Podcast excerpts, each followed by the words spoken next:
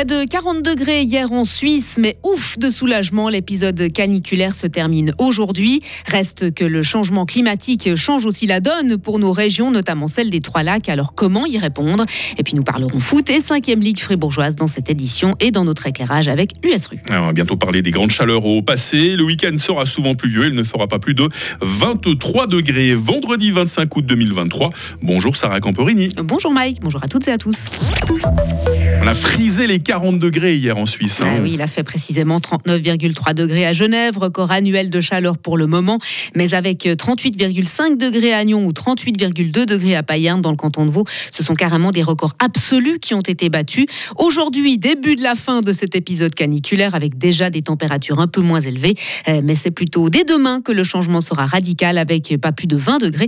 Mike vous en dira plus, vous en dira plus après ce journal. Avec le parapluie. Quant aux orages violents annoncés hier soir, ils ont épargné le canton de Fribourg. Ah oui, rien à signaler de particulier selon la police, jointe ce matin. En revanche, une violente tempête a fait plusieurs blessés à Zurich où les spectateurs du festival Open Air ont dû être évacués. À Saint-Gall, les pompiers sont intervenus plus de 100 fois, notamment pour dégager des arbres, des voies routières et ferroviaires. Heureusement, personne n'a été blessé. Pas de blessés non plus, mais de gros dégâts dans le Jura où des toitures ont été abîmées et une centaine d'inondations se sont produites. Le changement climatique pose de nombreux défis à l'agriculture, notamment dans la région des Trois Lacs. Oui, une région très affectée par des périodes de sécheresse et d'inondation. Face à ce constat, les associations de protection de la nature veulent donc agir.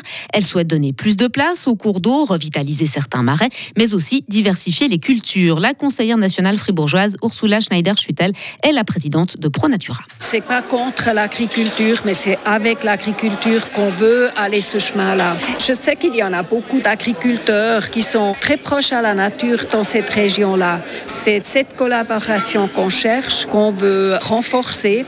Et je pense aussi qu'on ne peut pas dire qu'il y en a moins de production. C'est une production différente. Pas produire de la nourriture pour les animaux, pour manger ensuite la viande, mais plutôt directement produire la nourriture pour les êtres humains.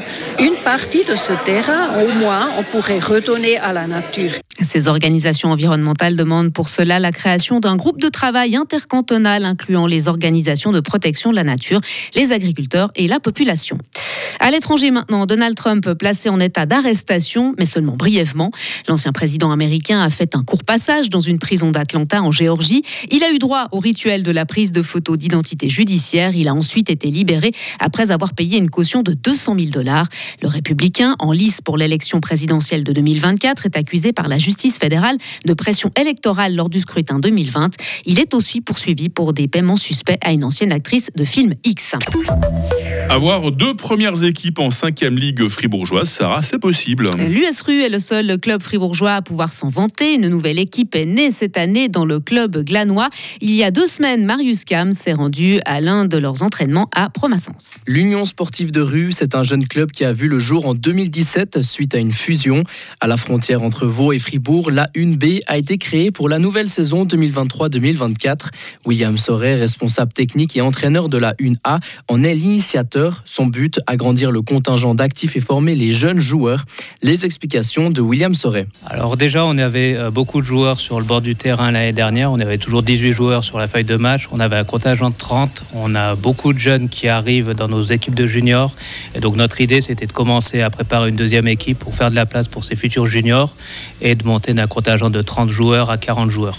Malgré la dernière place de la saison dernière, le recrutement s'est bien passé cette année. De nombreux anciens joueurs du club sont revenus, mais il manque toujours un gardien à l'USRU, une denrée rare dans le football de Talus. Retrouvez William Soret. Alors effectivement, hein, déjà c'est un poste qui est euh, très compliqué. C'est le seul poste euh, où soit on est bon, soit on n'est pas bon. Euh, et puis, dans l'idée avec ces gardiens, euh, quand on est en cinquième ligue, ce qui est compliqué, c'est que bah, se passent au plus bas niveau du, canton et puis du football. Donc ils sont moins motivés à venir. Et puis souvent, il faut aller chercher plusieurs gardiens pour faire en sorte que la saison se passe bien parce qu'ils ne sont pas toujours là à l'entraînement ni au match. Et pour le moment, l'USRU bricole toujours le poste de gardien avec des joueurs de champ. Julien Biglin-Mayer sera l'entraîneur principal de la 1B. Et petite particularité pour cette équipe de 5e Ligue, ils s'entraîneront deux fois par semaine dès la reprise du championnat. Et le championnat a repris le week-end dernier. La 1A s'est inclinée 3-0 contre la 1 de Sarine Ouest. La 1B de l'USRU jouera son premier premier match samedi contre la 2 de la Sionge. Faut suivre, hein. il faut suivre ça. Ah oui, hein. il faut être hyper concentré là. Allez, plus de sport dans une demi-douzaine de minutes avec euh, Marie. Et puis vous, Sarah, bah, c'est à 7h30 que vous revenez. Hein. Retrouvez toute l'info sur frappe et frappe.ch. On parle météo, 7h06. La météo avec Frappe, votre média numérique régional. Faut je vous confie quelque chose, les amis. Hier soir, j'attendais quelques orages sur Fribourg. Je me suis dit, ça va nous rafraîchir un peu. J'ai pesté de voir les orages passer loin de nous. Et quand j'ai entendu le bulletin de Sarah, les dégâts que ça a pu faire par endroits, je me dis, finalement, c'est pas plus mal hein, si Fribourg a été épargné par les orages.